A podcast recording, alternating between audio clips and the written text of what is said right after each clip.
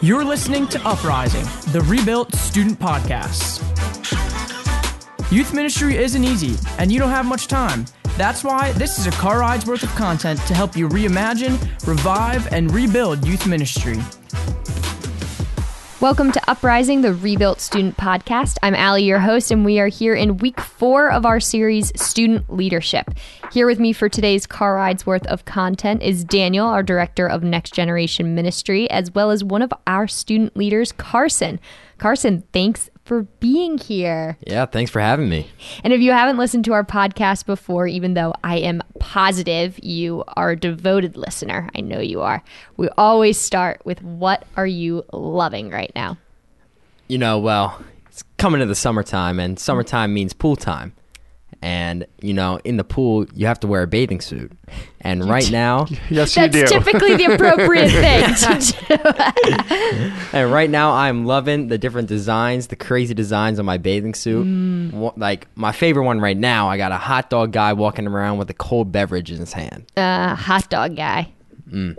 That sounds like a good one. Every, I mean, that's so summary. Hot dogs. I don't think I've swim ever seen a hot dog bathing suit. Oh, we'll have to go to the pool It one just time. has a hot dog guy on it. It's not like a Yeah. hot dog all over. No, it's a full suit. body. Yeah, it's like it's like a suit. It's like a hot dog guy in a suit. Yeah, Yeah, yeah, it's yeah. like what you see at a baseball game. yeah. Yeah, I got it. Daniel, what are you loving? You got any hot dog bathing suits for us? I have no hot dog bathing suits. My bathing suits are very boring. Um, I love bocce ball. Mm. Have you ever played? I have not. I've watched it at like the Italian festivals downtown, but Hmm. I've never. Well, we have some friends of church here, Marianne and Chuck, and they built a bocce Mm. court in their backyard. But really, you can play bocce anywhere. We played in college on like, you know, the sloping college campus in Seattle, and it's just a like it's a good social thing to go out and do, and the weather's nice, and I just like bocce ball. Very Yeah. fun. Very fun. I'm actually going to go with both of you on the summer stuff I'm loving right now is the beach because I just recently got a chance to go to the beach in Florida on like the Gulf of Mexico and it was just beautiful. I haven't been on the beach in so long, so it was very nice and relaxing. The sand, the water. Putting your feet in the water. I didn't get sunburnt. That's a big win for me. I am pale for those of you who can't see me. Can love it even more. Yes, I love it even more. Yes, well, as I said, we are in the fourth of five weeks of our message series on student leadership. We have about 20 teams involved in student leadership now here at Nativity, including which is Carson. We've been talking to different student leaders each week of our series, and if you missed any of these, you can always go back and listen. The first week we talked to Lucy about recruiting student leaders. The second week we talked to Ryan about giving student leaders tasks versus responsibilities. And the, third week, Filippo was here to talk about the right level of commitment to ask for from student leaders. So this fourth week today, we've got Carson to discuss how to share correction and wisdom with student leaders. So, Carson, you've been a student leader for the last two years. We've gotten to see you grow a lot physically and your hmm. confidence and your skills and your faith. So, what are some of the things that you've learned through your experience? And maybe, I mean, you've been part of your campus ministry as well. So, what are things that you've learned during that time? Well, when I first started coming to Nativity, I wasn't really invested in any of our programs or Nativity as a whole, and I was being forced to go to church every single weekend. But as I went more and more, I started to gain more confidence in God and church. I started to learn the value of going in every week.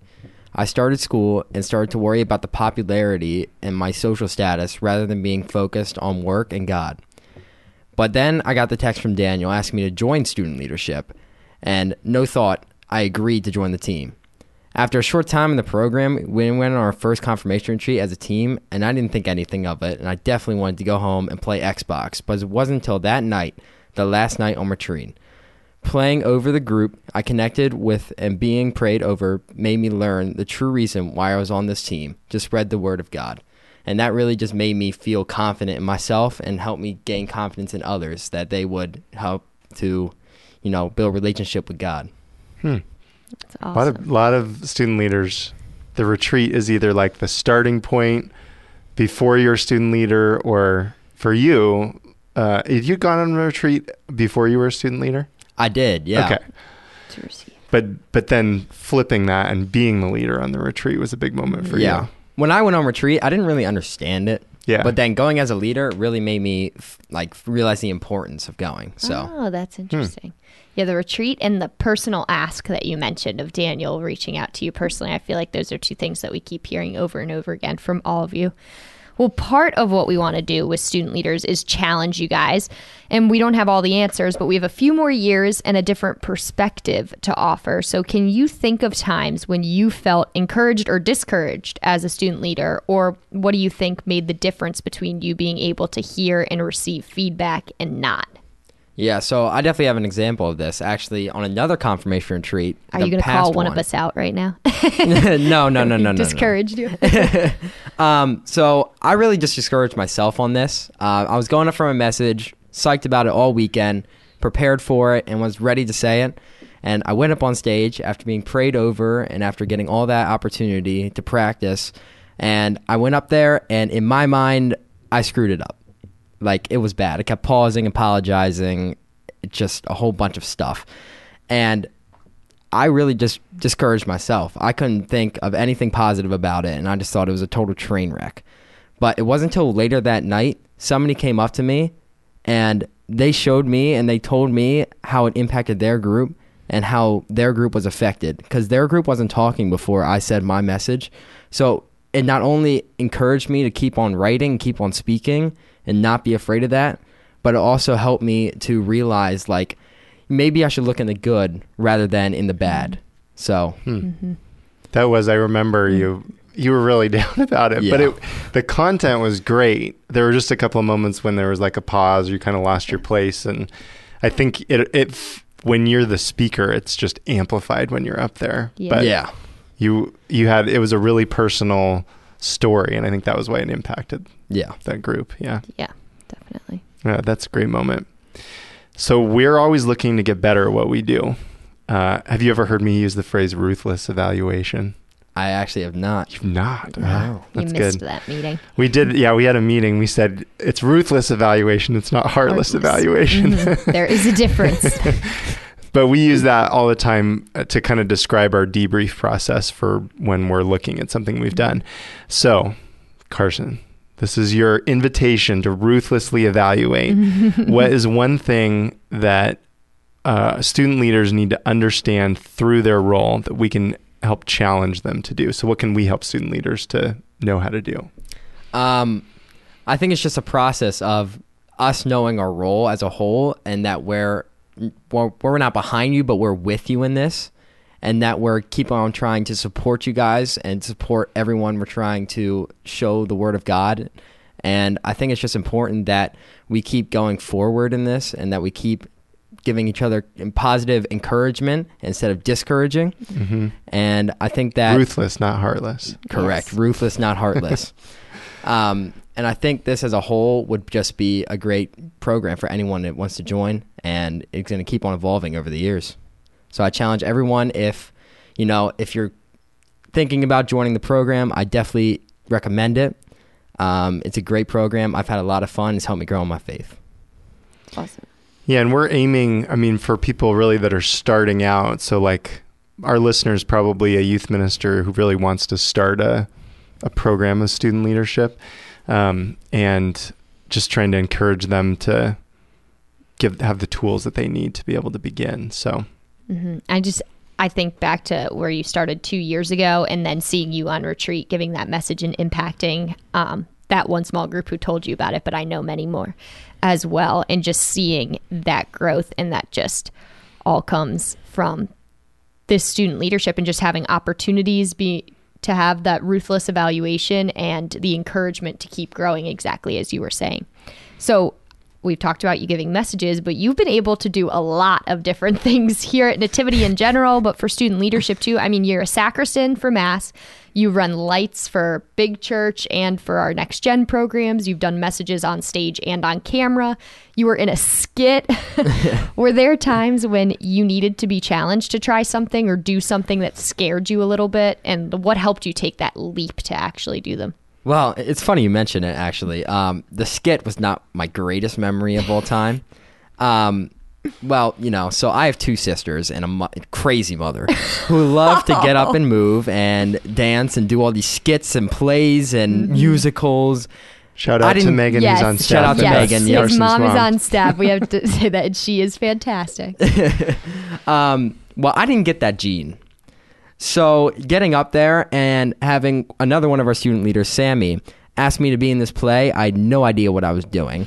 Never seen it before in my life. Um, so I get up there and we go to our first rehearsal. I'm practicing all this stuff and eventually it's like, okay, I mean, this is not too bad. Like I can kind of get this easy. But, you know, the retreat comes and it turns out a different role isn't here and that I have to take that role. And it was an hour before we performed. I didn't know anything about the role because, you know, my attention span is not the greatest, let's just say. Um, so, not really paying attention during that part. Um, but getting up there, it definitely took some courage and it definitely like scared me. Um, but everyone being there and like thinking about how I could impact these uh, all these students coming in really made a difference because it helped me pick myself up and be like, you're not doing this for yourself. You're doing this for everyone coming. So Yeah, not only just out of your comfort zone of kind of the theatrics, but then really being thrown into something with no preparation at all. yeah, Well, it turned out amazing. thank you. So we are grateful that you did that, took that leap of faith. Yeah, if you haven't seen the Everything skit by Lifehouse before, it's been done. I don't know how many times. I mean, I saw that skit when I was in high school, and I don't think it was new then. but it's still good. It's Yes. an oldie but a goodie. Well, Carson, thanks for your time today. You've probably grown, like I said, as much as anyone we've had these last couple of years. You're confident. We can see that and hear it from you, and you're always willing to help. And we've not ever had a student leadership team without you on it. Uh, wow, Oh, yeah. man, makes you think. So after this year, after you graduate, you're going into your senior year. We're gonna have to just start all over. We'll never mm. Man, the same. where will you guys be without me? I don't know. Well, we'll get Alice, your younger sister. She'll Oh, she'll fill in the, luck. the no, family. I'm just kidding. We love Alice. We love Alice. we love Alice. Well, thanks for being with us today, Carson. And as we always do, we like to end with one bright idea. So, our bright idea today is at the beginning of the year, have your student leaders talk about something that they want to do a little bit, but that scares them. And maybe they've seen other people do it. Maybe they just have something in mind that they want to do. I mean, the skit was somebody coming to us and asking us to do it again because we hadn't done a skit in a while. Um, who will be our guest next week? So, um, anyway, it's just a great chance to have them kind of prepare their mind, their heart for something that they can do that scares them mm-hmm. a little bit, but work with them throughout the year so that each person gets to try that scary thing sometime during your ministry year.